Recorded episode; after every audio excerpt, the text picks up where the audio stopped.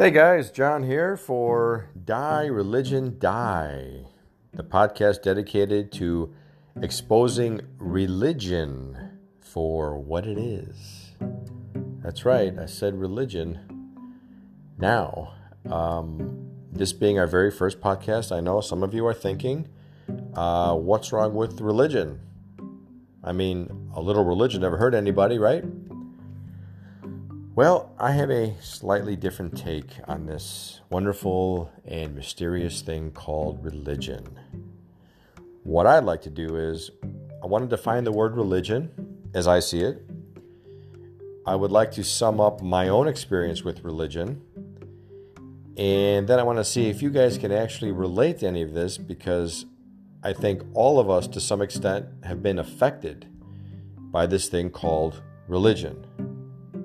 So, my definition of the word religion is any misinformation, straight out lies, or propaganda designed to keep the truth away from people. Now, hear me out here. Religion is any misinformation, straight out lies, or propaganda designed to hide the truth from people. And this kind of deception is actually thriving these days in two major segments of our society that's the church and the media. And amazingly, both have very similar strategies. So, this podcast will alternate between religion and the media. Today, we focus on religion. Now, I want to make it clear that I am not talking about the kind of Christianity that's found in the Bible.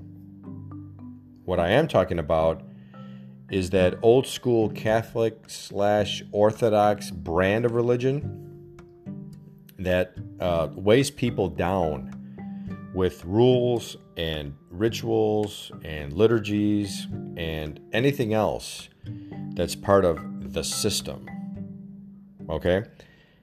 Well, I was stuck in that system for almost 30 years, and I thought to myself, what's the best way to accurately and quickly sum up my three decades in religion? I mean, a lot certainly happened over that time.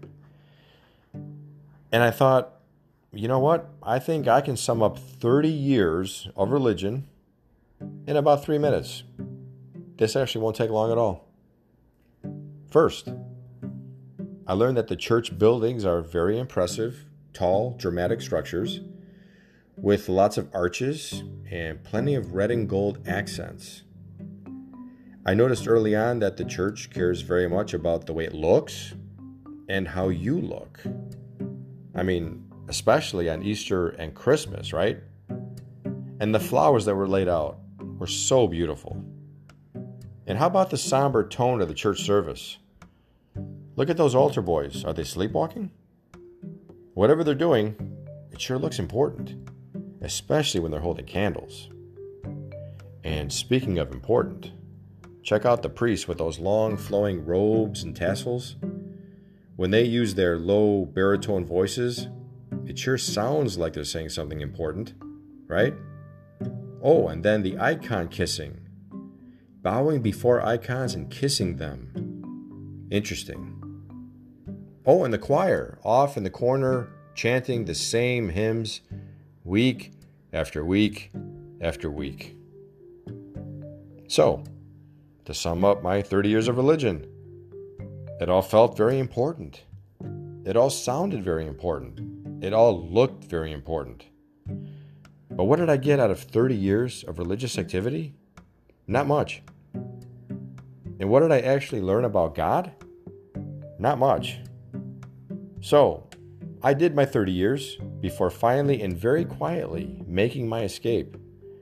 I knew that good information about God was out there somewhere. I also had the feeling that learning about God had to be more interesting than this.